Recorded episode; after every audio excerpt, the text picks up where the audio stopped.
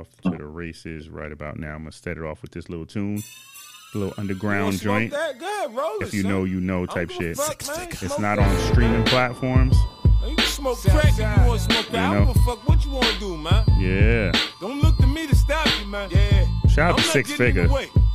Under underrated uh people shoot around me. producer. Queens get the money. I I'd say he's underrated. y'all, kill y'all. But this shit- All the ask niggas about me. Jesus for the money. And in case you don't know what this is, hard, real hard. Do it yeah. now under my hypnosis. Summertime grind, come out with, the the, toasters. toasters. I return like an animal ferocious. New money breed, new in the maze, nigga, you know this. Welcome to the Don't Overthink It podcast with your host, Yep. my uncle, Dominican Johnny. Yep. I box an orthodox southpaw, Southpaw, spit your jaw. I'm out in the drought, I make The the cold dope price sore. Cool to the neck If y'all had never heard this, it's not on your streaming platforms. This is when you actually had to buy mixtapes. Yo, literally just started out. This is, uh, 50 Cent, Cream 2009. It ain't on no streaming services, so it is what it is. Uh, another episode, Don't Overthink It podcast. Shout out to Six Figure Digga. Shout out to Fifth. He's killing on that goddamn tour. He's ill. Yeah, that's, been Yeah. that's been really Yeah, he's he's doing it. Um, selling out literally over there, everywhere in the arenas and all over the country, all over the world, literally. He's killing it. Um, yeah, this is another episode. Don't overthink it podcast. Uh, host Dominican Johnny. Ock just jumped on and jumped off. I got my man Vin Rock with me. what up? What up? What up? What up? Ox said it'll be on in about a half, so that gives us enough time to talk what we got to talk and shit. Um, yeah, me and Vinny haven't caught up on our uh, on our Marvel talk or any any actually talk in a minute, huh? Because you haven't been on in what two episodes, two maybe three episodes, right? Yeah, it's yeah. been a minute. I know, I know. You've been doing the comic. joint. You did it last night, right? What was that? The um layouts. Um, uh, Yeah, yeah, yeah, yeah. got you, got think you. that I just noticed a couple you did uh without the um without the regular crew either. That you did some uh special special edition joint. Yeah, I did. I did a lost episode one. That episode was from November 2021, maybe. And the was- lost yeah, the lost The- files. the lost cast. Yes, that's exactly what it was too. Because I always wanted that conversation. Because when we did it, it was um. Shout out to Music Man. It was when uh they first started their um podcast studio. So we did a test run and shit because I was the only one that has done a podcast at that point. None of them did it yet. So it was me, Conrad, and Chad who owns the district. So shout out to Denim Inc. or whatever. And we talked about like the police brutality in Harrisburg and just Harrisburg politics more or less. And they're more experienced and more experienced with the prison system and all that. So it got into a jail talk and all, a very informative episode if you're from Harrisburg and a lot of good stories. I even ran down was like, when was the time that you guys were ever like riding totally dirty and got pulled over and you had to talk your way out of it and shit. And Yeah. they, they gave up those stories and everything. So it was very, very good conversation with I call it a conversation with my OGs because I consider both of them my OGs, even though Chad's more in my age bracket, but it was it was a good one. It was a good one. Well, But um, we talking about yeah, there was a couple of season finales that we that uh, I missed, and then we all went, uh, you know, the, the crew to uh, go see the Marvels, even though it was a smaller crew on Thursday, but I heard it was a bigger crew on Friday. That went uh, it was, it was all spread out. None of the party crew like all stayed together. They just a lot of people went with their families for this one. Just it was just a spread out joint. Got you, got you, got you. Yeah. Um, and also uh Loki season two ended. Um finally, which was a fucking great finale. Matter of fact, let's start there. Um Loki season two. Um a lot of the um I was watching some of the, you know, the Easter egg breakdowns of it and everything. Um first and foremost, I want to say thank God they kept Jonathan Majors in there because he's been killing it especially on that last episode. Especially on that last episode. That was a master class of playing two completely a bashful, like gullible genius, and then the know it all, in one show. And he killed it in both. I was Absolutely. yeah, man, that was that was shit genius, genius.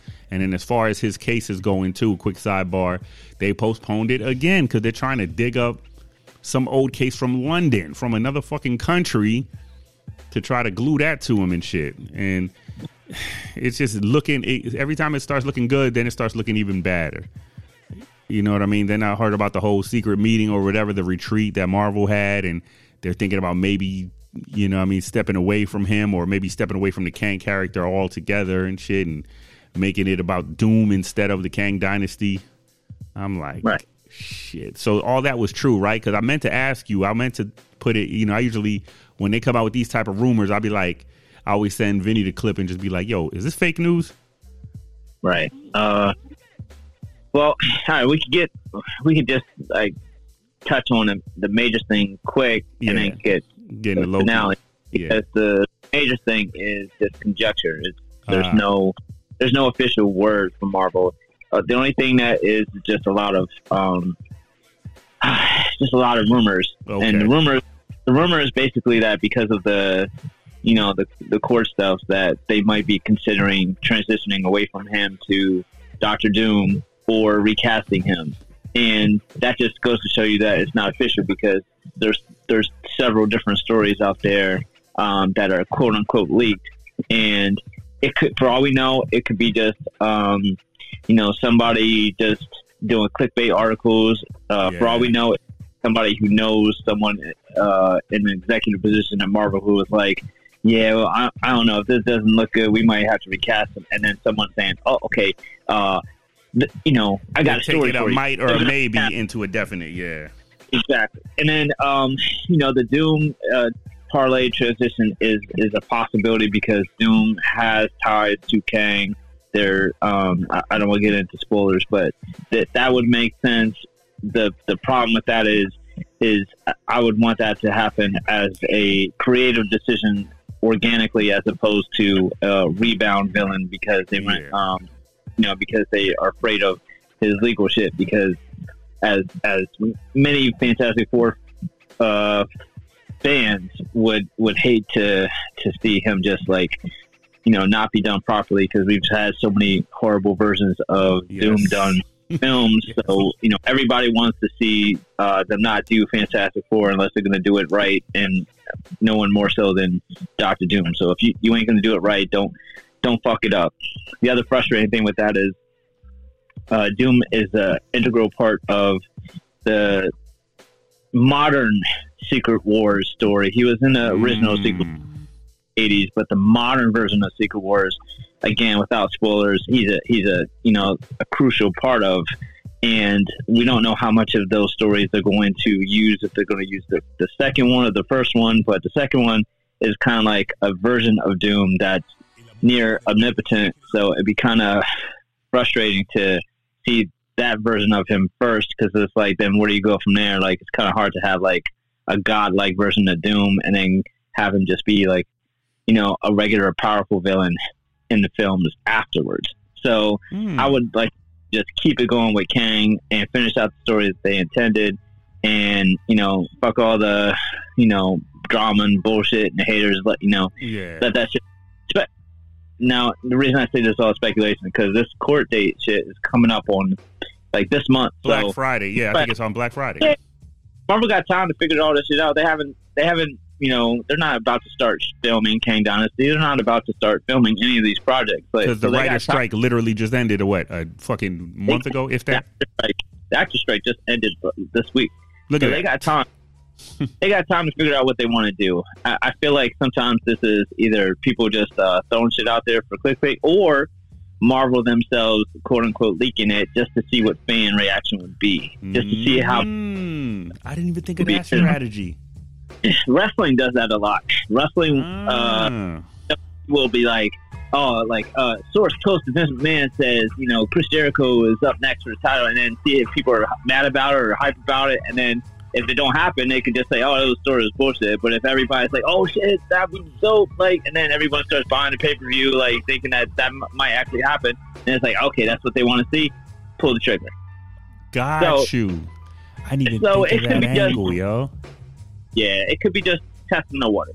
So Okay, okay, yeah, and I don't think that they want to waste Jonathan Major's genius because I mean I'm pretty sure that if, even if that story with them leaking that out, I'm pretty sure it is.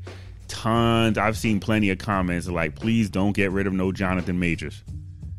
I've seen the, that. the whole the whole um you know phase five has been largely based around Kang and multiverse and Kang Dynasty off the strength of his audition. He, he was he impressed everybody so much that they were like, "No, this ain't this can't be just like a one off villain. We need to like uh, do a, a huge Kang uh, over overlapping overarching story, and all, all based off of how strong uh, Jonathan Major's performance was when they met with him." So to me, that's not somebody you just oh recast them and get you know even even a Damson, you know like e- even somebody that caliber. Like nah, man, you you know you made He's your bed with. John. Yeah. He's the guy. Like he's he's phenomenal. He, he's captivating. I, I want them. I want everything to work out right, so that way we get uh, to finish his story, and then you know you can move on and go from there. But we'll see. It's just a waiting game at this point. So, um, Yeah. but yeah, yeah, the you know, let me give a you know spoiler uh, alert for the Mhm. next you know, for, for you know if you haven't seen Loki season two, especially the finale, uh, give us a second here because. Uh, the Jonathan Major shit also ties in with that finale because the way they ended it yeah. left it open to uh, a lot of interpretation. They they Yes. absolutely no, they they posed Mhm. a lot of questions along with the questions that you know that they answered, and the way that they could have set that up is that you know that Loki had you know basically is now able to continue to prune any branches of possible Victor Timely's or you know any version of Kang if he wants to. They also left it open that Yeah. you know uh, Kang, uh, that he who remains isn't there now to prune other Kangs, so he would have to know. And one of the caveats of Kang is that he's able to get around those, you know, prunings to continue to, you know, exist because he's able to work around them. Yeah. You either or as, uh, you know, a justification going forward for Castle Kangs to still exist. Now, you know, that's still a movie that's coming, Yeah. so very likely that somehow he still gets, you know, work around it and still gets Damn. through. But it's uh, they gave themselves a possible out if they they, did go, and they also because they showed the little Victor Timely still back and being a little kid, and they you see him look at the window. You didn't see nobody drop the TVA booklet in it. They ended. They left it Knock very open ended. you see him, yeah, you see him specifically not get the book, and that was kind of the, uh, the paradox that was keeping he who remains continuous, uh, Victor Timely, continuously in the loop by you know giving himself the information to exist over and over. Um, but there's other versions of Kang that uh, you know, it. Yeah, you're right. I mean, because technically the origin, the very birth of in the comics, Kang was from the 31st century, and then he manipulated time to have him be existing earlier in time, so that way he could manipulate time from an earlier point in civilization. Damn. So, yeah, he's so he covered. He hedged all his bets. Period. To Yeah. keep himself up at, on top of everything. Correct. Yeah. That's crazy, man. Yeah, yeah. That, yeah. So- there's there's I, I'm not going to spoil it, but there's there's deeper. It, it goes even deeper than that because he has ties to um, the Fantastic Four. Uh, you know, See, that's the part that I didn't know. I always thought of when I think of Fantastic Four, I think Galactic, Ga- uh, Galactus, Silver Surfer, and Doom. Those are the three main ones, but there's plenty more. Mole Man, there's there's a ton of them. right? You It- know, yeah, Master um, Scroll, all that shit. yeah. There's there's one of the biggest gets for um, Marvel getting Fantastic Four rights back is their Rogues Gallery.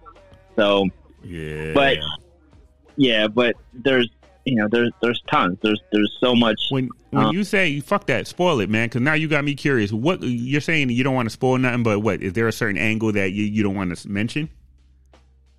Yeah, yeah, absolutely. Because Oh, it's from the comics, then, right? Yeah, it's it's basic, it basically in the comics, king is is a he's a he's descended from the Richards family, Oh shit. so that might be part of how they play into um, Fantastic Four. Got So- you. You know what I mean? So he has he has a lot of ties throughout different uh, comics because of you know, because of that, because he t- has ties to Avengers, has ties to Fantastic Four, you know. So there's there's a lot uh, to do with Kang. Is is one of the reasons why you know they felt like it was a strong candidate for the next big bad. because he's so connected and intertwined with everything. Got it. Got it. All Right. right. All right. Uh, Ak, what up? What's the deal, baby? What's Good, up? good. Same old shit, man. Just a lot of shit going on, man. So, I know. I, I was like, in, popping out. yeah, I was gonna say, I was like, this nigga ain't gonna make it, man. I was, I was like, I, my bad, man. I, that's, I don't know what. I, I drank some orange juice, and all of a sudden my stomach exploded. So I had to, but I had to postpone it, man. Pardon me that was a little TMI for the pod, but so what? Yeah, about to definitely say TMI. Man. Yeah, but hey, it is what it About is. your bubble guts issue. I know it was it was bad. I was like, I went and threw that threw that on- that orange juice away. I didn't know what that shit was new or old or whatever. But they, they did come out with that thing saying that the uh, simply simply orange or all those simply juice companies that they have like cancer toxic you know shit in it. I was like, oh fuck, they're fucking up all the good shit. you know. But um, damn, I wanted to get into the Loki shit, but we got Ak here though. So do you um, I'm gonna bring up this clip um, which was kind of like the uh the thing we was uh the topic that Dula wanted to get, and since I got Dula on for for a limited time, so Dula, We can, Hmm? yeah, we can put it in that and get bounce back to it. okay, yeah, Oh yeah, hey, hey, hey, hey, Vinny, while I got you on the horn, um, I need a printer that uh, that Bruce's Millions, man. Got you. Definitely need a print of that. That's Got going you. up in the living room. Appreciate it, man. I, I, I'll, I'll get one uh, ASAP because I'm still getting uh, prints together from uh, for people from uh, October uh, order. So got you. Yeah, I was like, yo, I was bugging. Thank yeah, you, man. that shit was that shit was dope. Let me see. All right, I'm gonna bring up one clip, and I sent it to uh, all of you. Um, within uh, well, this is all right. I'm gonna play you this clip, and then I'm gonna get into. Hop has been around for 50 years. Not a single hospital, not a single school, not a single bank, Yeah, not a single supermarket, shout out to Umar. not a single distribution company. How can we call hip hop a blessing to the black community when that type of money being made off of our culture and the community doesn't benefit from it at all? So you come to the community and give out a few turkeys. You come to the community and give out a few pair of sneakers. You come to the community hmm. and you throw a couple parties. And in exchange for some damn turkeys and chickens and some sneakers, you push death and destruction on our children for a living. And we're supposed to be okay with that because you dropped off some clothes and some turkeys. It's not acceptable until hip hop begins to be a blessing for the black community. Hip hop is an agent of white supremacy. And then Yeah. Basically, he said what Dee1 should have said in a more uh in a in a in a better manner. He said it in a not naming anybody type Yeah, manner. For for those who don't know the the uh, boy Dee1, a lot of people didn't know who he was. I knew that he was I looked at him as like a Christian rapper from when uh when I first heard of him and this was I want to say a good 4 or 5 years ago. I heard him freestyling on Sway in the morning. And I was like, who the fuck is that? And then when I heard him talking, and then he was quoting like Bible quotes and everything like that, I was all like, "Oh, okay." So he's like one of like the super positive rappers. Then I heard he does like, um, he he does a lot of his own uh philanthropic work and like work to help out poor people. He was a middle school teacher turned MC. So and he referred to it as like being a teacher in both aspects. It's either way, it's the same thing pretty much. You're teaching with hip hop, you're teaching either um both. Um do you guys got anything to say about the initial uh, uh initial what he said like cuz he called out Jimmy, he called out Jimmy, Meek and Ross. And he he was saying it with love, but obviously it wasn't interpreted that way when you're talking to niggas. When you're talking to street cats, put it that way. Nah, they, they, they, they, got the interpretation. They just over, rather than responding maturely, they once again went back to materialism, which they have nothing to do with what he was talking about. The comment was, how are you saying that you're for the community and you're part of prison reform and you're doing these good things for the community, but yet your music still reflects destruction to the community. That's what he was asking. In other words, he, he, he's basically saying, how are you hypocritical? You're saying and doing one thing, but your music subjects to some other form of what you're saying. It's like, for instance, it's like me saying I'm Muslim, but then I'm going to church on Sundays. Or they catch You know me eating, eating a, a sausage sandwich. Yeah, uh, uh, Pause. yeah, yeah. You, you see me in a bacon bacon sandwich or something like that. So he, what he was saying, and rather than them sitting back, now I do agree with one thing. That was a conversation that should have been invited to those gentlemen alone. That shouldn't have been a uh, send that out in the internet world Okay. because now it, it, it seems like it was a personal attack. But once you hear him speak, you know it's not a personal attack. Speaking of, But yep. now you put you you, want me? You, you kind of, huh? you want me to play it real quick? I got it up. I got it ready. Good. Go ahead. All right. I love you too much. I love you too much to not be honest with you. Rick Ross, you could do better, brother. Meek Mill, you could do better, brother. I love you too much not to be honest with you. Are you the face of prison reform? Cause I held. Uh, are you the face of prison reform, or are you sitting here on your new song with Ross talking about getting somebody murked and shot at the red light? Which one is it, bro? Which one is it, bro? Cause I did a shoe giveaway in my city and gave out thirteen hundred pairs of your shoes because they said reform underneath them, and I love that you partnered with, with a major shoe company and, and you out here pushing prison reform. But now I gotta sit here like, man, this man glorifying getting people killed as of a week ago. Like, what are you doing, bro? Lil Snoop, Rick, Jim Jones. Lil Snoop really got killed. That broke your heart. You wear him around your neck. What? Why are you glorifying the same thing when hmm. my best friend got killed? When Carl got killed, New Orleans know who I'm talking about. When Carl got killed, and I had to go to his funeral and read the eulogy and be part of the funeral, and I got back in my car sway after the funeral, and I turned on my music, and I realized I'm listening to music that's glorifying the same stuff that just happened to my best friend. Mm-hmm. It gave me mm-hmm. chills, and I needed that moment. That was my mm. come to Jesus moment of like, D, you got to do something different, brother, because because you have a taste for this poison but you you're attracted to the poison and rap is great the rap game hip hop industry is great at cooking up some delicious poison Lil Snoop Rick Meek Mill, you could do better. Jim Jones, you could do Man, better. they Rick just Ross, him. you could do better. I gotta see you do better. Wait, wait, look that you sharing. And then what they tried to go to was like, yeah, but I give out turkeys and stuff. But I guess what he's saying is, uh, your music goes a lot further and does a lot more than you giving out turkeys. So but- Exactly. Like, like, like one of the things he said is, he said Ross. He said Rick Ross when he was just a Rick Ross uh, rebuttal.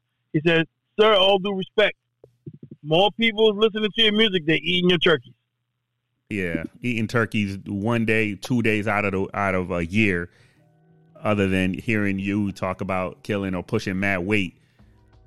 More, uh, but but you the, know, the rest but, of the year. the, but again, again, we already know rap is braggadocious. Yeah. Rap is fucking uh, It's uh, entertainment. and stuff like that. but- it's entertainment. But the thing was, all three of them, and this is not one. All three of them should have took the moment. The same thing they saying about that young man. Okay, he's all over the social media, and you know what? Hey, find out this young man's phone number. Let's get him on the horn. Let me and him talk together with no media around. Let's discuss it. Because maybe I'm misinterpreting what he's saying. Maybe I'm just taking it as a personal attack because he came on social media with it. But what he's saying, he didn't say nothing wrong. Maybe they perceived it the wrong way, but he didn't say nothing wrong. And in their answers, in defense of them, they might not be giving the wrong answers. They just might be giving the answers in the wrong way. Like we didn't, he didn't question your philanthrop, you you be you being a philanthropist. He didn't question if you don't give back to the community, whatever, whatever that shit is. He said he know he, he, he didn't question that. He just said, "Why are you guys still glorifying this type of music when you saying one thing for the community?" And the Meek Mill was a perfect example. You're talking about prison reform, but yet you're talking about the very music that get niggas in prison. Yeah, but the, the, in the devil's advocate part of it, do you where do you stand on when they say the excuse of, oh, uh, you know, it's just entertainment. Don't worry about what I do to make my. I just do that to make money so that I can help out my community. It is entertainment because this is the thing, and it's only once again it's only hip hop. When when are we talking to, to uh, Scorsese, who makes some of the most violent movies ever? If anything, he gets number accolades how good of an actor Robert Pacino and them is at. I mean, Rob, Robert De Niro and Pacino. um, Oh, they're great. They did this. They did that. You ain't say that when that dude was slitting throats or busting people in the head. You dig what I'm saying? Yeah. It, it, it, it, it- you know what I'm saying? It's the same thing. Yeah, Y'all- know, but it's the but same within exact thing, and, that, and that's a visual. yeah, but within more- that, it's not taking the heart in the whole um the whole culture. White culture What isn't culture? blanketed. But, but, but, but, why, but that's what I'm saying. Yeah. So why target hip hop for lyrical content when it is entertainment? So the same people, the same exact thing. Like, with, well, okay, you don't blame. You know, when, when we look at these TV shows like like, The Sopranos, The Sopranos was nothing but racism and violence all day, but yet it gets nothing but great accolades. Yeah, Nothing but look but who's look who's accolades. giving the accolades too. Them to themselves. Yeah, but my point is, it's the same thing. That's what I'm saying. So you're saying, oh, Rick Ross shouldn't do this because this and that. No, you can't tell Rick Ross not to do that when it's entertainment. Now we have to, to decipher the entertainment as an adult. Now, as an adult, we might be able to decipher it, but a teenager can't.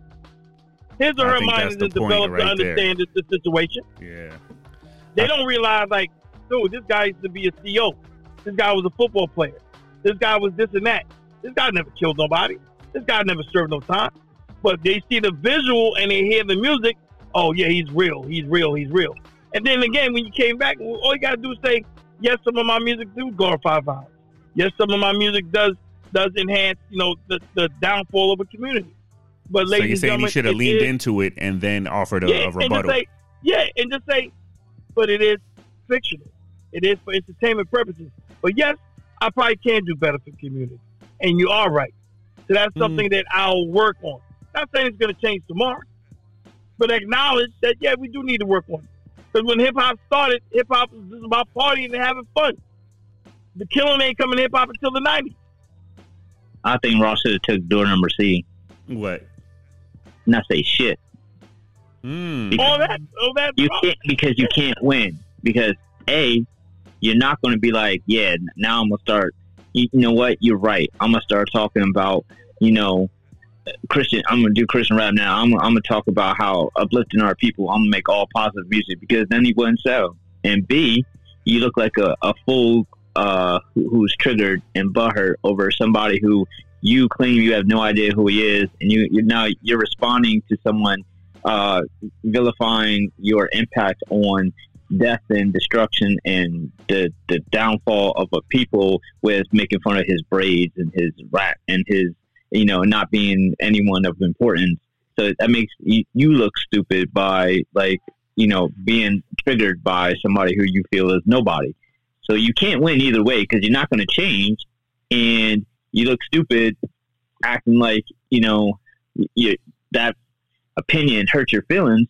I wouldn't say shit like maybe or just said like you know what I'm gonna talk to him you know in That's private it. like Phil said. That would have been the move either That not would've say shit or say you know what I'm not gonna sit here and go back and forth with you know this man like like some teenagers on Facebook. I'm a I'm gonna call him and talk to him one on one this this isn't some shit that um needed to be done like For this because Exactly. because the frustrating part was he absolutely was looking for clout because he could have talked about hip hop on a whole being hypocritical and you Not know doing three. things for the commu- doing things for the community and you know like I mean it's it's it's an argument almost as old as hip hop you know Jay Mhm. like Billy you know Jay having like you know giving people money and and visiting the community but at the same time talking about you know slinging crack and all that shit it's it's absolutely it's a tale as old as time but yet it's a tale that's never going to change. So there's only so much that you can say to defend yourself. There's only so much that you can say to say, oh, it's entertainment because,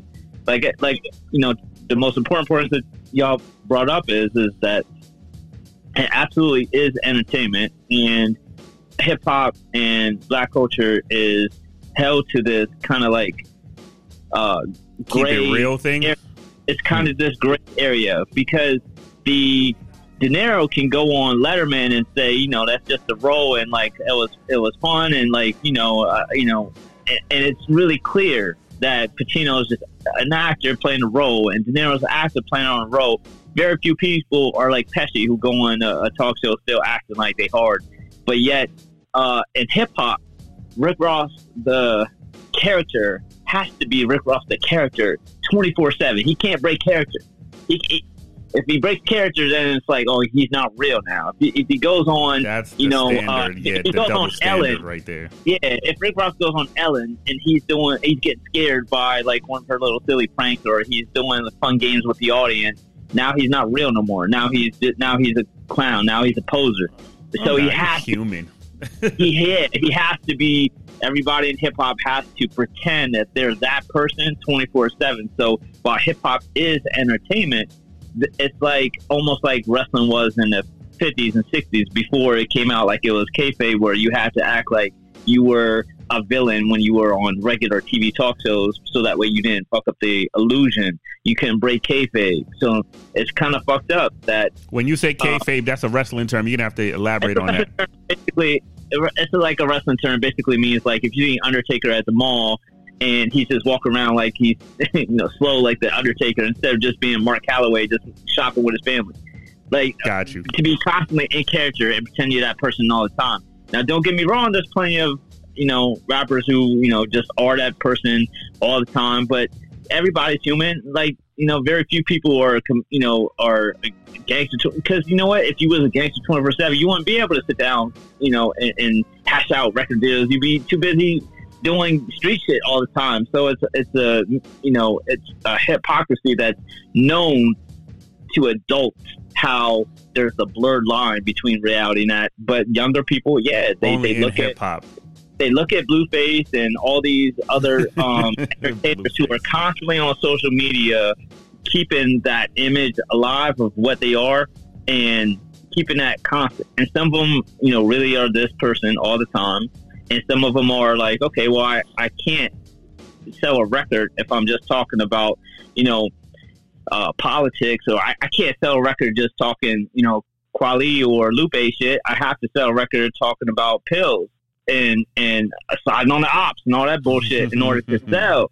And and maybe that's not even just their opinion, but the the studio has saying this is what you got to talk about. So that line is blurred. and A lot of people think that that's just them all the time. But Yeah. here's the thing: most of the albums that sold, that actually sold, not getting no streams, the albums that sold are the albums talking about conscious shit like the Kendrick Lamar's and the J. Cole's and those guys. Or these gentlemen. sold platinum actual albums These gentlemen. in this generation. Right. You know what I'm saying? I'm not talking about the old guys. I'm not. Oh, I'm, you're not, talking about I'm the newer talking guys. this year. Yeah, this year. like the J. the guys Cole, that selling the records are the J. Cole's, the Kendrick, Kendrick. the yeah. uh, the Tyler the Creators. Those guys, they're physically selling records. Right. Even the Blueface and all, they're not selling no records. No, These like I they're said, getting their money from. These Uh, guys they have to get their money parties. from other streams like Yeah, yeah, YouTube. yeah. and- Instagram. Exactly. They, they, they throwing parties. Yo, yo, we did thirty thousand. Yay, thirty thousand. The fuck, and y'all throwing a party about that shit? Right, right, right. But the thing, but the, the, the thing with the Rick Ross and those guys, we know you're not no tough guy, and there's nothing wrong with that. The biggest selling dude in the world is a cream puff. Drake is softer than pudding, and we're cool with that. We actually like it. yeah. Even though he's backed by some so- so, fucking yeah, you don't, hardcore you don't bloods, have to but keep putting on these facades. And that's all. They, like I said, the young man could have did it a little differently. Like you said, you ain't have to say no names. Once you say a person's name, you make it a personal attack. I don't care who you are. They It- feel it- like it is a personal attack. on them. Exactly. But- Naming names take, takes away his point because now instead of talking about a culture of the way things are, you're talking about that person. And then ironically, you're talking about two people who, like you said, like, you know, th- he's calling them hypocrites and saying, okay, they're, they're for prison reform or they're, they're doing these charitable things, but yet aren't. All right, so you just as easily could have targeted, uh, you know, rappers who aren't even doing Mhm. anything positive who are just doing hood shit and just being rappers and not doing anything to kind of balance out their, you know, karma. Let me ask y'all something too on, on on this too. How do y'all feel though about rappers in their you know mid to late forties still rapping like the young boy gangbanger shit? Do you think It it's all just depends. uh, you It- think it- it all depends yeah? Do you think it's who just who are. they are? Yeah, Yeah, it all we depends. said the I same mean, thing. Yeah, If, if, if, if you got somebody like a fucking uh, Ice Cube, Easy E, and these guys have been talking about gangster rap forever, why would they change? Well, it also depends on the person. We know a lot of people just in regular life who are 60 years old, 70 years old, still carry themselves like they're 25, 30 on the street, and that they they still feel just like a, how a, head could feel young at heart. That's that same kind of you know way. Plus, sales wise, numbers wise, business wise, the most one of the most famous rappers of all time did an album trying to talk to you know the old head audience, and it was a polarizing album. So if even Jay has trouble putting out something like 444, how how does a how does someone else who's not as powerful do it? Yeah, yeah. Because the 444 one too, that was one I I didn't I didn't really vibe out to that one. I was more like, yo, I was like, I want pompous, arrogant Jay Z. I don't want to you go. hear, you know, you- vulnerable Jay talking or talking, Yeah. kicking knowledge and shit. The same thing you condemned Nas for a couple years earlier. You're doing the same exact thing now. So who was right? I always think of that part of it. uh, But but you can't. But but again, like music, and this is why I have a big problem with hip hop, and and me being a a, a, a, a person who's been in hip hop since 1977, since the the infancy stages of this. Like, why can't somebody be different? Why do we always got to say when when when when when when when, John Lennon told Paul McCartney and them, I'm not making that kind of music no more, man. I'm gonna do this. I ain't fuck it. We're gonna go in a different direction. Nobody, you know, if anything, the White Album sold more than anything else that they did. mm. But only in hip hop. Oh nah, you gotta be killing niggas, son. You can't be you can't become a grown man and change and have what they call a moment of clarity in life and just say, yo, there gotta be something different, something better out here for me. We don't No. allow people to change. Well, no, We it depends. people to If, grow. if the music is dope, it, it won't matter. I Think think, about I what think you that's said. it. think about what you said in, in hip hop. You can't. It's like you you can't. It, it's really hard to to change to be like, all right, now I want to talk about positive shit. You kind of get left behind. And at the same time, hip hop is not one of not one of, but But the possible. only form of music where the the artists are held to um, accountable for their culture. Yes. Like, you know, uh, what's call it? White boys can can do a rock song about murder, and no one says that that is causing, you know, you know, white violence. yeah, and- white on white crime. Yeah. Yeah, no, no one blames. You know what I mean? Like people blame. Let's say, in a devil's advocate example, that people would have blamed Marilyn Manson for shit that children, you know, children have done, but not white people have done. Yeah, I You know what I remember they mean? try to they whereas- try to use him as a scapegoat when the Columbine school shooting happened. Right, but okay, and now it's like targeting like specific kids or Upper or class whatever. America, or they're saying kids that watch The Matrix and shit. They try to throw him in that. Yeah, if they right. watch Whereas- violent whereas- violent movies and shit. exactly like no no one blames. Dula, no mute your one- mic. Dula, mute your mic. yeah, no, no one ever says, you know, somebody, a white boy, no one ever says a white man ever robbed a bank because of watching Heat, or no one ever says a white man has robbed a bank because of listening to Johnny Cash. It doesn't happen. Yeah. But yet, when with hip hop, uh, that gets blamed and targeted when But see, that's where hip hop is unique too, though, Vin Rock, because hip hop is based on keeping it real and living out your raps and shit to a certain extent. You know what I mean? I know So, art imitates life, life imitates art. kind of like that, yeah. And but I don't know why we're held to that standard because, you, like like you said about the evolving thing. I wanted to touch on that real quick when you said that. Um, like I could think of two, really off the top of the head, I could think of maybe two acts that came out. They were like semi on some gangster shit, and then they switched up with Outkast. And to me, Kendrick has been a different type of MC on every album. He's one of the dudes that constantly evolves. So does Kanye to a certain extent, but he was never really the gangster. But Right. it is possible for you to evolve and your music still be good and slapping. You know what I mean? I, Right. I am trying to think of examples where somebody tried to change and it and it fell flat. Outkast is probably the best example of that because Yeah. Kendrick, even in the early stages, he would he would do gangster music with uh and then and then follow it with a skit about how he feels bad about it. You know what I mean? Like Mhm. it, it was almost always uh you know introspective version of gangster music, whereas you know the Southern Playlistic album was just like you know a Kind of Southern like gangster. a yeah, Southern Gangster album that you could ride to and everything. and then and it's almost like they were like, you know what? transformation. we going to i feel like i feel like that was like you know a, a small part of their personality like just turned up to, to 10 for what they thought they were supposed to put out and then after aliens or ATLiens, they they got to just kind of like, all right, you know what, we could just be us. Yes. Like they, they they got that freedom to just do what you know, be themselves, and and it it worked. That's when it blew. Yeah, that's true. And don't get it twisted. Some of these dudes that make what they don't call quote unquote gangster shit, oh, they will fuck you up. Like uh De La Soul will fuck you up in real life. right. If you try to play him. De La Soul will fuck you up. So will MC Hammer. You think of him as the softest dude ever. All them dances and shit. MC Hammer will fuck you up. you know? Yeah. Um I don't know. It, it, to a to a certain extent, I just don't like. I don't like the way Jimmy like threatened him. Like, my cousin might not like the way you said that to me. I might want to slap the dreads off. you. Like, it's like, all right, you're kind of proving his point. Like, you're doing all all the gangster shit, but yet Yeah. you're saying you help out your community. Like, I understand you help out your community. And then when Sway tried to say he's talking about the music, he was like, nah, fuck all that. Like, he he just totally like dismissed that part. He was like, I just do that to make money. But you giving out sneakers in your little neighborhood, that doesn't reach farther than all the gangster shit that you push and, you know, the, the, the blood shit and the bird gang shit that you push.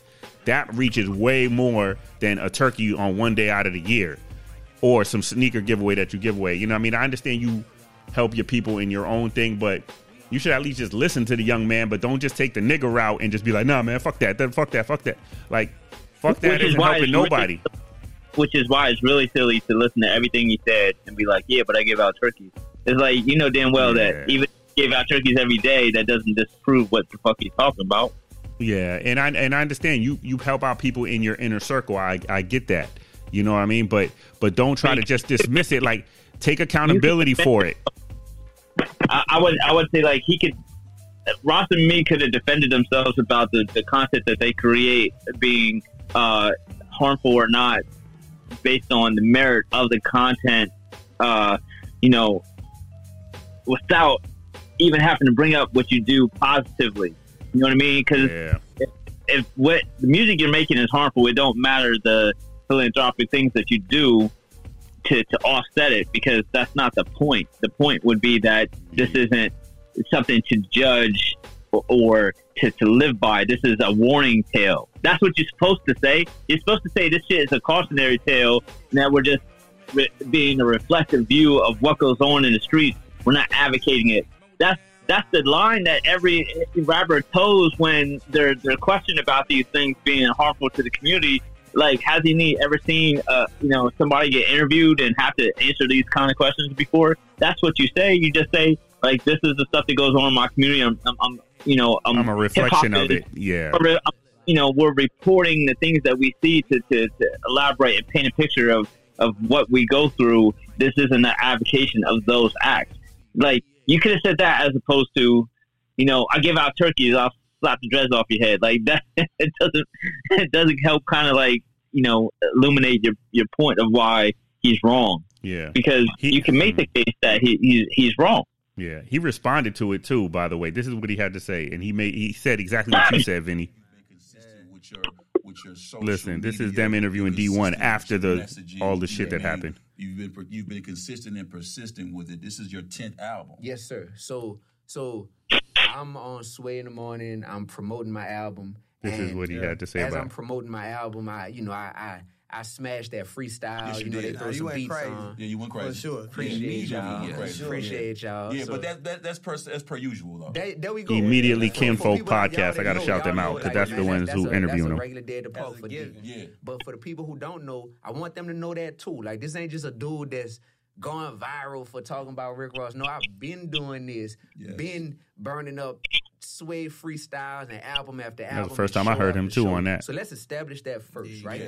Yeah. Amidst that, before any of this rap stuff, by the grace of God, for all the great things that I've been able to do rap wise, I am an educator first and foremost, brother. I'm from New Orleans. Mm. I started out as a middle school teacher mm. before I ever saw success in the rap game. Mm. So then when I stopped teaching, when I stopped being a middle school teacher to become a rapper, it was something where education was still at the forefront of what I wanted to rap about and what I wanted to communicate, right? Hold on, hold on. I'm gonna forward a little bit. I'm gonna forward a little bit. We wanna talk be, about that. Or as as lyrical as you want to be. Mm-hmm. Um, the the uh, the the 'Cause they got spectrum right is to it. wide. Yeah. It's just like autism. You know what I'm saying? It's, it's wide. University, Mm. where I literally have my own course called the Intersection Come on. Count them millions of streams. You know what I'm saying? That Yeah. they get. Count them millions of monthly listeners that they get. You reach the most people, but you reach our people with that music. So you'll feed our people poison. Mm-hmm. You know what I'm saying? But then you'll feed people turkeys for Thanksgiving and say, "Well, Exactly all what y'all good. said. I've been feeding you poison all year musically, but then I'm gonna give away some turkeys for Thanksgiving. And I just realized that that's a problem. And our OGs What is that need to noise? be held more accountable for evolving. Now, the fact that I have observed this and the fact that I say this and I brought it out on the show, Mm-hmm. and I named three names. I named Ross, Meek Mill, Yeah. and Jim Jones. Why did you name them? I- and I'm talking about what the naysayers said. Yeah, indeed. Why, why did you name them? You could have named this other one or this other one or this. If y'all got so many people I could have named, why y'all not naming them? Mm. Why y'all not calling them out? If you seem Dula, to know mute your that mic. there's other people who need Oh, to be called out, you know, you gotta My mic is muted, nigga. That's y'all. For me, know where that's it was from, because two days before that interview, none of this was planned, bro. My life ain't scripted. You hear mm, me? Indeed. None of this was planned, bro. He talks about the days before that accountability. They put uh, their second single out off their upcoming project. You know what I mean? Mm-hmm. I give them some free promotion. You know, not, not that they need it from me, but yeah, their upcoming project that's Yeah. about to drop. They put their second single out, song called uh, "Lyrical Eazy." I've heard it. And I, I listened to the song, you know, the beat banging, of Yeah, course. You know, you got Ross and Meek doing what they do. You know what I'm saying? yeah. And and I love those brothers as as men, as black men, as leaders, all that stuff. But when I listen to the song, and when I'm dealing with real brothers who have committed murders in real life, who's sitting in my office at the university, and now they're pursuing a college degree, mm-hmm. and they didn't did 33 years in prison. They didn't did 18 years in prison, and they've been able to get out, and by the grace of God, they've changed their life around. When I see that, and I see brothers on a mission to actually get away from that and not glorify that, but I see multi-millionaires who are almost 50 years old mm-hmm. and one that that's that's pushing 40 mm-hmm. that is like dang y'all still glorifying this and y'all music? Like that that that hit that hit me a certain way a couple of days before that that interview, on Sway. Yeah. and so I brought that up and I brought up their names. And then just because I was in New York I think about New York culture and I thought about Jim as Yeah. as somebody who is like bro you you're OG at this point you know? Yeah. but it's not cool to be an OG and to just talk about how you'll get your young boys to come and do this to somebody, you know what I'm saying? And to Yeah. and to murk somebody and all this. And I'm just like, man, we can do better. I love you too much to not be honest with you. That's all that got said, right? Yeah. Yeah. That being said, I'm also a person who my students who I've taught in middle school have been murdered because of gun violence in the hood. Yeah. Uh, the music that a lot of these multi-platinum artists make is the soundtrack to the lifestyle of a lot of people in the hood. You know what I mean? Who get caught up in this. Kind of stuff. saying what we were And saying. So I'm pretty knowing much. this stuff. My whole entire adult life has been dedicated to making God proud and making this earthly realm a better place. Yeah. Listen, when I say all that, like that is something to where I'm not just speaking for no clout, man. I've been on this type of time. Yeah. And and that's all I said. And with that being said, what you're discovering is this. In our culture, accountability is often seen as an attack. Mm. And the problem is this Mm. these are public figures who are doing public actions Mm. and putting out public messages, but we want people to say, but you can't publicly address them Mm. about anything that they're doing. That don't add up. And I was a math teacher, but Yeah. that don't add up. You know, Immediately. That's what I, Immediately, I'm gonna leave it at not that. com- Yeah. not compute. Immediately. Yeah. It's the matter. But what y'all think about that? He, he can't say no better. He, he- Yeah, he, he had a can't point. say no better He had a point because point. he has the exact point, and that's what I'm saying. And that's why, again, I do disagree with the way he initially did it. I do disagree with that. That should have been something where, like you said, don't say names because names automatically we're human beings. You're going to personalize. And as, much, as mm-hmm. much as people say, I don't care what people say about me, you do care. It's just a human nature. So what he should have said is, you know, like, you know, we shouldn't do this to that because then now you're like, well, he ain't talking to me. But he is talking to me. You know what I'm saying? But also, like I said, they could have did better on their end to show the maturity in them. Like, you know what? Like Vinny said, I'm not gonna say nothing. Hey, uh, tell uh, uh hey Stacy, whoever your assistant is, to find out this young man's phone number, not his text, not his Twitter. Get his phone number and get him on the phone. Once you get him on the phone, then just give me the phone and please leave it off. Yeah, but street niggas always gonna take the street nigga route and be like, I, I have niggas? to be They're tough. Street niggas. They have to be tough That's though. What- what But if that's the niggas? Persona, that's- street nigga. But that's the But persona that they put. That's the persona that they have to push and No, uphold no, no, for not with Rick Ross. sustainability. Not not Rick Ross. He's been exposed. That's why I said, hold. on, Let me get this straight. Y'all know the nigga was the CEO, but y'all still going for the for buffoonery. And I'm not mad at Rick Ross. If they gonna fucking buy it, keep selling it. Because because you know who's the idiot? We are. Yeah, I just like it for the music. I don't even. I don't take what some of these motherfuckers say to heart. If the music slaps and they're clever and witty with it, hey. but this, is what I'm saying. But I'm mature enough to know, yeah. His music, his music is perpetrating a facade that he made up while being a, a, a college student, a CEO, and all that stuff. He was a ghostwriter Right. too, by the way. Like, like, like, like 50 Cent. Y'all go for this shit? We can't be mad at Roy. It's like the Donald Trump shit. We keep getting mad at Donald Trump. No, get get mad at the people that buy the bullshit he's selling. Yeah, I can't But get mad see, at you for being we're, salesman. We're we're old enough to not take that shit to heart. We know that it's just music, but the young kids We that are know easily, that, I know that are easily age. influenced. Even even So, motherfuckers our age too, though, that ain't exactly. grow up I'm yet, about to tell you. living their second childhood. still, exactly. This niggas, this grandfather still talking about what? Oh, we're gonna bang on them niggas tonight. Nigga, you a grandfather. But this is Fuck you, all right. This is the part that I don't get to when it comes to like the music business. You're quick to say if Jimmy Iovine would have said that same exact thing and called out them three people, you're not gonna say you're gonna run up and slap Jimmy Iovine. Your little cousin is not gonna run up on a Jewish record executive and smack the shit out of him. If Lyor Cohen would have said that, you're not gonna say that. You would have been like, you could have called me. They, they would have. Everybody would have thought of a different excuse, but because it's a black man who uh, grew up poor, just like you did. Hold on, hold on, hold on, hold on, hold on, hold on, John. You about to start some shit. Jimmy Iovine ain't Jewish, man. He's Italian. Oh, You gotta be careful with that title. All right. Anybody, anybody, anybody with a lack of melanin, put it that way. Rich white executives. Then I don't want to take the Kanye route.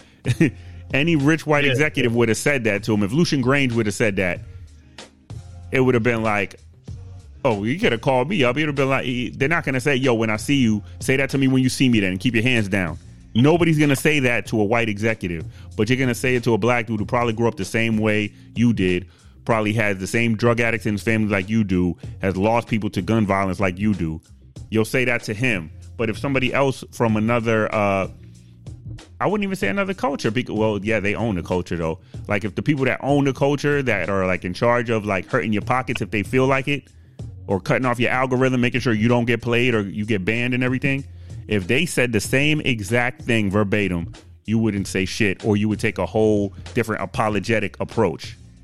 You're not gonna come on no tough guy shit, and you're not gonna say, "Well, but I give out turkeys though." You know what I mean? That's the only part. That part I kind of. It's always funny to me how motherfuckers will take, um, how they'll attack like their own. We always attack our own. I ain't gonna say they. It, it- it's it's in us in some way, shape, or form. You know, I mean, it's a disease that we have to go and attack our own, as opposed to when other people from other cultures say the same exact shit. We don't get as defensive. We look at it in like a, you know, we give it a second thought. Whereas if it's somebody of our own, we quick on defensive. Suck my dick, man. Fuck you. You know what I mean? Quick to attack. Kind of like There's you said, like accountability to, and attack. Say what, Vinny? There's different repercussions Yeah, but why? because uh, the way society is, set up, Yeah. uh, it, it's a lot different fighting with your brother than fighting with your father. yeah, that was a good one. Yeah. That was a good one. Yeah, because he is your daddy. Because if you say anything about him or if you smack anybody in You his your, family, you punch your brother, you're gonna get you know a talking to, maybe grounded. You punch your father, you, you know you might not wake up till next week. You know, so so it's just it's the same way. get a It's spanking why- a little harder. Yeah, it's the same way. financially. It's why it, it's why no one, you know, goes across the river and, and, and robs, you know, suburbs. They rob at home because if they get caught, it's just they might be out that weekend. But if they get caught over there, they sit. good point, Vin Rock. Good point. Shit. Yeah, I always I always look at it from that one. What up? I have to depart, but let, we will continue this. We can do a part two to this. So stay Yes, tuned sir. for next week as well. Got you. Got you. All right. All right, Be well, I- bro. Yeah, man. All right, Peace peace. out.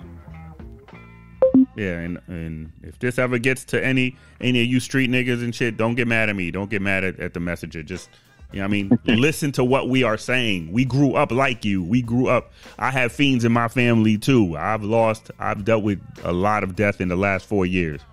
So you should understand it or take heed from it more from somebody that lived a walk of life that's at least even similar to yours. You know, because if somebody, if a white man says it from a different walk of life and he's in charge of more finances that can probably get you the bag, end quote, you'll listen to it and take heed. You should do the same, show the same respect to people that look like you. That's my thing when it comes to that, you know. But um, Right. yeah, we touched on that. Let me see, we have 55 minutes. Yeah, let's wrap up with with, with the with the Loki. Total different uh tangent, but we started off with that, so we we just sandwiched it. You know what I mean? we got Marvel, meat and potatoes of hip hop and shit, politics, and Marvel again. and that's why the Don't Overthink It podcast isn't thought out too well. Fuck that. With some some hard uh, hip hop instrumentals in the background. God damn it. Um, but So anyway, yeah, like- Loki was Loki was fire. I loved the obviously um, everything about season one and season two was uh, really special to me. It was it was really dope the way that they took a character who to me was kind of like played out because he never kind of was how he was in the comics. I always wanted to see him, you know, be more powerful. And they, they always just kept doing the same like illusion bullshit with him. So That's it was one really thing I cool meant to- seeing I meant to ask you. it's that, really was cool like, seeing him basically level up and finally Yeah. like you know, get stronger because in the comics like he can he can throw down with Thor like he could actually fight him in, in an MCU he has to kind of like do stupid tricks and shit like that and it's kind of always been frustrating because he hasn't been anywhere near as powerful as, as he was in the comics like he has actual magic not just illusions okay. so it, quick question. I mean, cut you off real quick because he's a god himself, isn't he? yeah So that's the part too that I kept like I was trying to figure he's out. Odin's son Yes. So I'm like, why is he sending Victor Timely through that when I was like, you're a god. You could stand that shit. That's the part I didn't understand. And I was like, so it took him all them centuries of remixing and remixing and trying to get it right to, to figure out like, oh shit, I could just do this shit myself, let my horns come out and everything. But go ahead. I'm Right. sorry. I didn't mean to cut you off. Go ahead. Well, well, that that was, uh, and, and let me correct myself. He he was found by by o- Odin's son, but he's still a, a god. Um, the uh, I think the point of that was that his whole character arc, like he he was like, "Nah, you you fucking go go do it. I, I'm I'm gonna sit back and just tell you what to do." Like he he's still, he's still you know selfish and you know you know self-absorbed. So Mhm. he wanted you know jo- you know Victor Timely to go through it. Why should I go through it? You you know you go do. it. I'm gonna tell you how to do it safely, but I ain't doing it. So that was him kind of like you know saying you know basically that was his growing up. You know what I mean? Saying like you know I'm I'll, I'll be the one to do it. Did you Uh, notice one yeah, thing like, about that? the- uh, that? real quick sidebar. Did you notice the one thing about that was similar to uh, Flashpoint? was similar to the last Flash movie where he kept on going, "Oh shit, I didn't get it right this time. Okay, let me go back. Oh, I didn't get it right this time. Let me go back." The next thing you know, it said centuries later. So you're telling me he did that for centuries, the same as the as Flash. I I just drew that kind of quick comparison as I was watching. I was like, hold up, he keeps going back and changing it, changing it, changing it, changing it, and he did it infinity pretty much. And I was like, oh shit, Flashpoint did the same thing, except Flashpoint he came back totally different person, looking different. Where on this one, he just looked exactly the same over and over and over and over and over and over and over. Right, because uh, uh, it's kind of kind of confusing, but because the way that time, because oh, Barry was human doing all that, Mhm. whereas Loki was a god, so he doesn't age. Yeah, So- and he was probably already three hundred years old anyway. Yeah, so time didn't really affect him the same the same way. It was more like an inconvenience than you know than anything.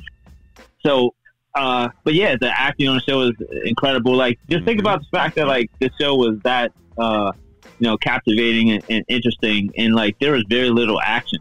You know, there wasn't a lot of Mhm. fighting in the show. There wasn't a lot of like you know, there wasn't a big CGI battle like with Secret Invasion to, to make fun of. It was just it was just more. It was all focused on writing performance, writing and acting performances, and and they just killed it. It was really really strong writing throughout the whole thing. Mm-hmm. Great character uh, development. Like all the characters, like you actually ca- like. Yeah, they made Owen Wilson look like a dope actor. Like yeah. that, that, you I mean? like since when did you you know? I, mean, a lot of people praise Owen Wilson's performance in this. And I don't think I ever seen anyone you know think of him as anything more than just a goofy ass you know comedy actor. yeah. So absolutely, absolutely crushed it with it.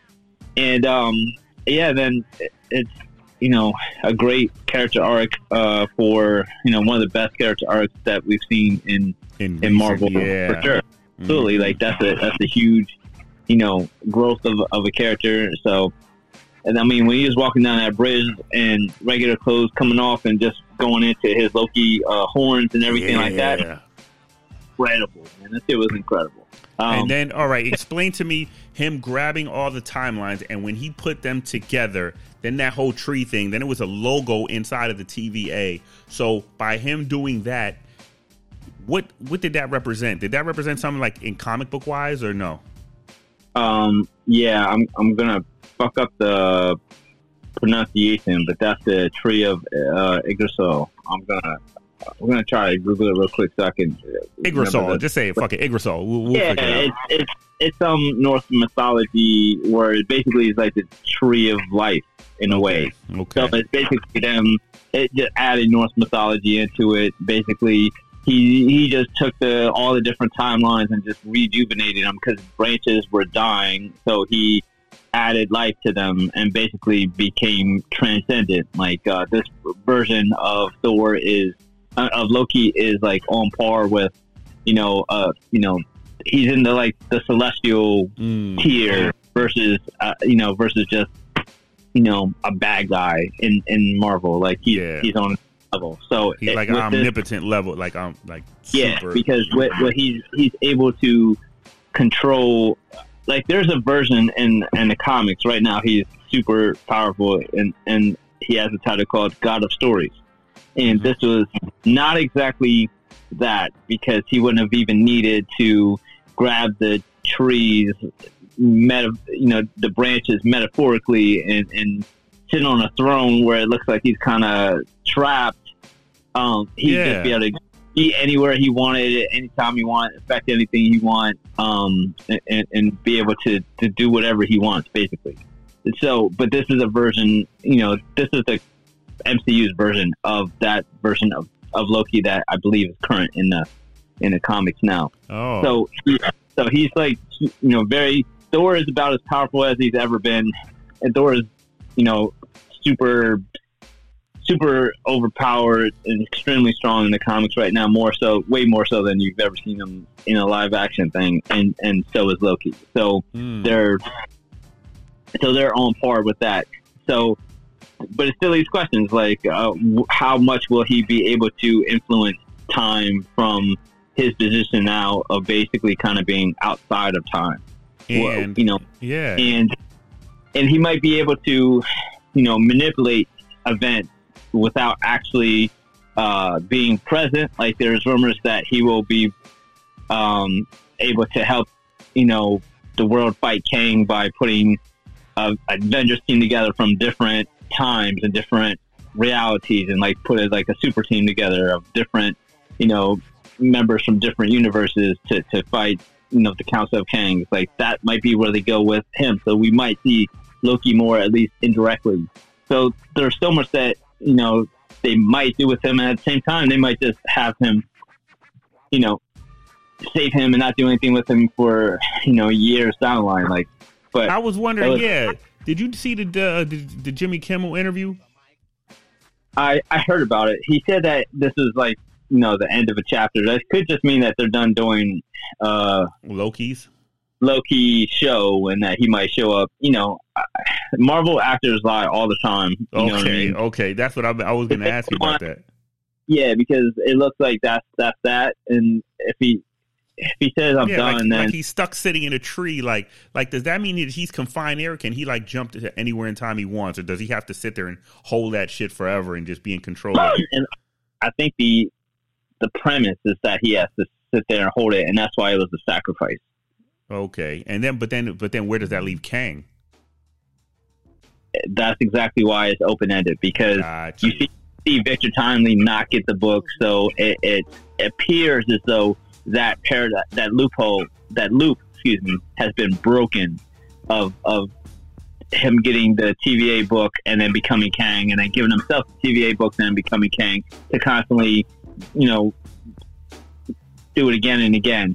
So it appears that that has been broken, and Mm, but but he refused to kill Sylvie, which again is is Loki still being selfish because he could have killed or stopped or talked Sylvie out of it in a better way mhm. because her killing He Who Remains is what allowed the Council of Kangs to exist because He Who Remains was clipping the branches of time that would have created the Kang the Conqueror and different versions of Kang who were, you know, in his opinion, more evil than him. And then, but of course, in their opinion, he was more evil than that than him. But he was smarter than all of them because he figured out a way to, uh, you know, prevent all the other versions of himself from ever existing. So So you're with saying him, he did that? yeah, So you're saying when on the part when he said, yeah, "There's all of my variants are out there," he was like, "Don't worry about it, we'll find them all." Like there's a bunch of them. He was like, "I got time." When he Yeah. said that part, so he's saying, so you're thinking by him sitting in that chair and controlling all the timelines, he's he's stopping all of the other Kangs from ever existing. possible, or, Or- the or he who remains was what was stopping all those other Kangs from existing. So is he able to stop them all the same way he who remains was? Hmm. So very open ended, like you said. Yeah. Yeah, it's open to interpretation. So if they want it, basically, it, it's now for them because he who remains was keeping the Council of Kangs at bay by pruning those branches. And then when he died, those branches were allowed to grow, and Council of Kangs came into play. So with Loki now, with he who remains dead and Loki now in power, it's now Loki's responsibility. Like he's now the TVA on a grand scale. Hmm. So it's up to him now to make sure that the TVA prevents all those other Lokis from existing. I mean, uh, Kangs from existing. But, you know, will he do as good a job of it as he who remains? That's the question. Okay, and uh, the other part too that I saw in one of the little Easter egg videos at the end when you see um, Mobius just sitting there and and he he hands Shorty a file and the file is is ba- they're saying that that file that was like it was based on what happened in Quantumania.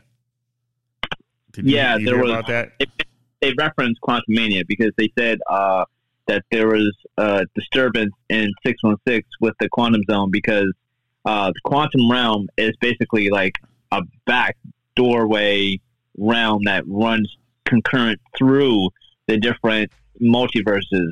So the Mhm. quantum realm likely will come into play again in the future because it kind of like runs adjacent with the multiverses as like uh kind of like a, a, a backdoor in the program. Mm, got you, got you. That does leave a lot of shit open ended, and it leaves a lot It's a little, questions. it's a little convoluted, it's a little Yeah. funky, but Because even you mean- explaining it right there, I was a little. I'm I'm still trying to place every little piece, but I guess it's good that they because it leaves them out to either you could write him back in, you could write in Kang at any given time, or you cannot. Right. Or that could be the I end think- of it. The same thing with Loki. That could be the end of it. He just sitting in that chair in infinite. Yep, that's. I think that's what they were going for because that way they they can they have at face value a dope ending, but then if they want to add some, you know, if they want to change it up and have Loki reunite with Thor, they can just figure out a way, you know, to put him into the timeline. They they can do whatever they want, but you know, you still had like a, a cool sacrifice ending, kind of like Mhm. Iron Man. Like that was his sacrifice, but instead of you know True. saving one world, he saved all, all the worlds. True, true, true. Okay, okay. Well, let's put a button on that Loki, and we'll see what happens after November 29th with this whole Jonathan Major shit. I hope they don't fuck him over, man. Too much of a Me good too, fucking talent, man. Absolutely, Yeah. yeah. Um, yeah, we went and saw the Marvels and shit, and I don't know. We we could we could wrap this one up pretty quickly though. They're saying that that was like the lowest sales in any Marvel MCU. It reached a new low, whatever. And a lot of people were shitting on it, but to me, I just looked at it like I look at it every other time I go into it. Like a movie, I don't think it's gonna be like the comic book. I I don't go into it with expectations at all. Yeah. So to me, it was just like a fun movie. I didn't really like the um the Kamala Khan story on on uh, Disney Plus. I didn't watch the whole series. I tried to. I got two episodes in, and I was like, eh, it ain't really for me. But I was still able to follow this story for the most part, and I mean, I kind of liked it. I didn't know that that shorty that looked like uh, the Black Khaleesi. I didn't know that she was married to um, what's his name, um, Loki. Yeah, yeah. I didn't know that she was she was married to him. That's crazy. Yeah, yeah, that was.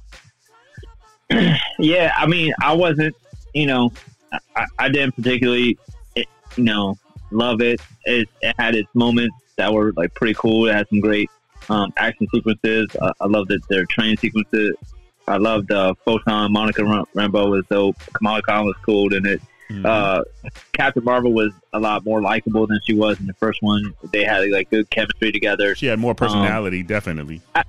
like it was like oh she was it's almost like i don't know maybe like working with other other women she, she like she let her guard down some i i guess maybe that was kind of the point of it Mm. um i felt like it was just you know uh one of the worst marvel villains that we've ever seen it was just a very forgettable kind of boring villain and it was kind of like we already seen Ronan. It was like a human soccer mom Ronan that was had no kind of presence, and she was just um, really forgettable, uh, and just like way too many jokes.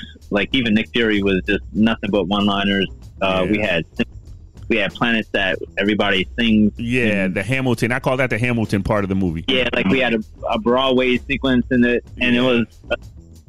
And it's one of those things where I look at movies like this hmm. sometimes, and, and it's just like I could hate on it, but I just look at it as like, man, this ain't for me. This is like for teenage Yeah, girls. it's it's, it's a girl it's movie. For, it's for you know what you know women are gonna like this like kids are gonna like this like people who don't want a serious movie just want to just like just laugh and, and just have fun yep and and see anything comic booky and, and you know like a comic book movie who for people who don't really like comic books like sometimes those movies like you know really do well but i just feel like even with those things that they might have been trying to go for i just feel like maybe they didn't even like really do that. Like my sister leaned over to me during the, the, the Broadway part and was just like, "Who who is this for? Because this should be for me, but I, this is horrible." Like, because Yeah. she's you know, And with- if we're not watching, too. Yeah, and Sidebar too. we're not, if we're not watching Marvel movies and shit like that, she likes chick flicks and and, and, Mm-hmm. and Wicked and Broadway plays and stuff like that, and, and silly girl stuff. And she just felt like that it was just even even silly for for her. and I'm not speaking for you know everybody for sure, and she's not speaking for all women for sure. Yeah. And it just I just felt like it was just too silly, so too cheesy. It wasn't for me. And another But thing too, that the Asian actor, he's a big deal, I guess, over there overseas. 'Cause Which for- one? The the, the the the prince of that planet, Oh, the singing planet. A word? Yeah, I- from what I heard, he's a big big deal over there. They were like they were Okay. showing showing reactions of him, and uh, I guess he's a super big. I don't know if it's a soap opera star or a straight up movie star in Japan, but it was a big deal that he was in it specifically, from what I'm uh, was seeing. Uh, the upside though is, I mean, it was a female led. You know, Marvel film as like a big accomplishment. There was there was a black female uh, director. That's a huge accomplishment. So that's absolutely like all all pros. I just feel like um, I don't know. It's like a lot of negativity against people who didn't love it. Like, okay, if you didn't like this, then you're sexist and you're misogynistic. You know what I mean? It's like, Mm. all right, well, if that's the case, then it kind of gives you like an out for any accountability. Like, Yeah, you know, bullshit. Thor: Love and Thunder was corny and cheesy and had way too many jokes, and now uh, they're gonna change it up. And Thor Five is supposed to be a little bit more serious because you know it did so poorly. You know, trying to be just nonstop jokes. But now, like, you don't really have any motivation to try to make this better or make it maybe less silly because. You know, if you didn't like it, it wasn't because of too much comedy or anything. It was just because, oh, you must be racist, you must be sexist. So Yeah. some of that kind of like a double edged, like slippery slope sword combo two piece. But I feel like it's still like a, a accomplishment for a lot of people involved, and it was it's dope that it was you know made. And I don't think all of the you know poor uh, sales and stuff like that is completely fair because uh, I mean th- they did ha- you know lack any promotion ability during it. Like they Yeah, Did the this- strike. Yeah, yeah, the strike hurt us, I'm sure, just like it hurt Blue Beetle. yeah. None of the people would go out there and support, you know, go out and do talk shows and promote Blue Beetle. No one was able to really go out and promote this. So that's a big part of it too. So I don't think it's all that uh, a female led movie can't sell well. I feel like, you know, the elements were there for us to be a strong, you know, a strong film and yeah. um, just misses. That's all, and, and that's Yeah. all right. I just hope they keep trying to do better. You know, Yeah. make, try to make it more for for the ending. Okay, then let's let's put a button on that part, but let's go to the Yeah, after man. credits uh, scene. All right, so That's a better way of them credits- leaning into it. so the after credits lead to uh, a, a sequence where uh, a hole is ripped in uh, space and time, and we get uh, you know spoiler photon transported to a different reality in which uh, X Men uh, exist and are a thing, and we see Hank McCoy be.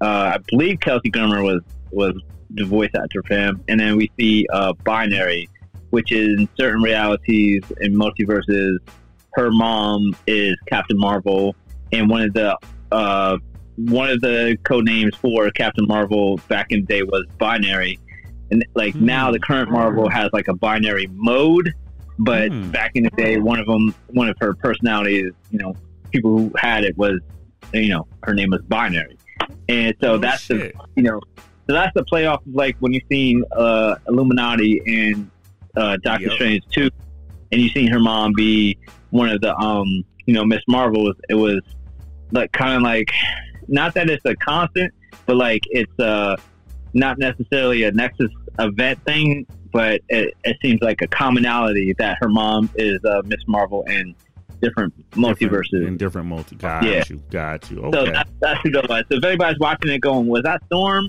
because they did have her in white and black and then like gold lightning bolt looking things on her chest. But that was not, that was the Marvel logo in case you didn't catch it. That wasn't that wasn't supposed to be Storm, but that was supposed to be just that was that's supposed to be thought.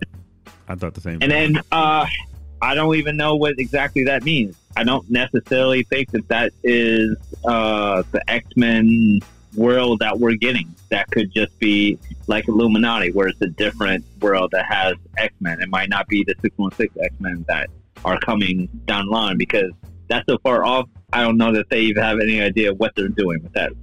Got you.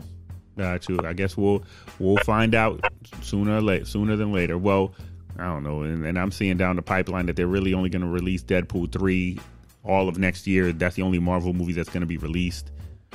And they're Uh, do and they're gonna do Echo. I guess I don't know. There's so many different fucking rumors. We'll see. Yeah, Echo is coming early, um, early twenty four. Uh, Deadpool for sure. And then there's also Captain America: New World Order next year with the Sam Wilson cap. And then there's also Thunderbolt.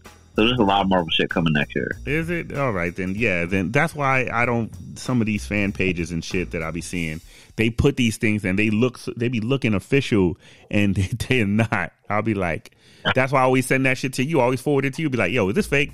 Or is this? real? I Yeah. always Oh. ask you. You're the proof checker for me. Yeah, always check. Always check me. Uh, uh, I know as much as there is, uh, you know, out there to know most of the time. Hopefully, you know, there's some shit that a lot of people just throw out there, and they, you know, usually I know if that if it's you know a possibility or that it's legit because there's certain usually uh, there's certain sites to cross reference and check see if Mhm. okay that, Mhm. that's really happened. Got but a lot of times it's, it's just like we said earlier, somebody hears something and then just throws it out there like that was news.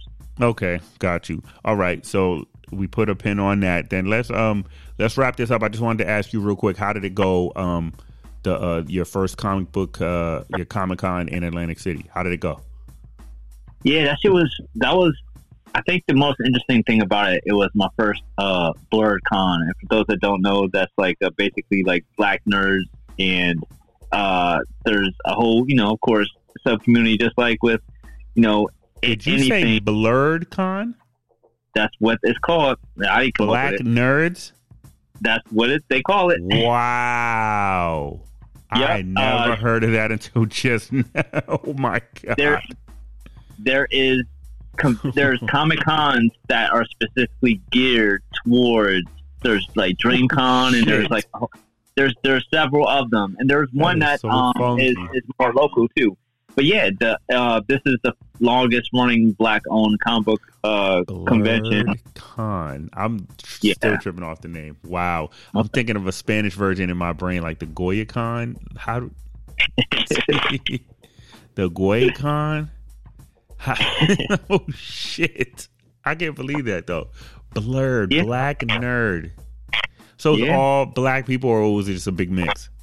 Well, well, that was that was who ran it, so it was heavily. It's kind of like you know, I mean, there's plenty of white people there, but Yeah. most of the uh but most of the entertainment was you know it was clearly like if you just walked in there you you would you know tell that this is different than a regular con because the typical con you go to is a mix of everybody but mostly Yes. white people just yes. just a lot of what it is. cosplaying, costumes. yeah, just just what it is. But this version is like, all right, here's you know, here's a black rogue, here's a, a black Wolverine, here's a black, you know what I mean? so so it was a whole different a whole different vibe. Yo, bro, the the, the cat sitting next to me was uh selling a comic book about um a breakdancing superhero and Hey. doing walk and pop locking the whole time and, and Michael Jackson playing. It was just a, a whole vibe, bro. It was a whole different experience. send me a video of that. I know you have a video of it. Send it to me, please. I It know was you just- do. yo, I know you do.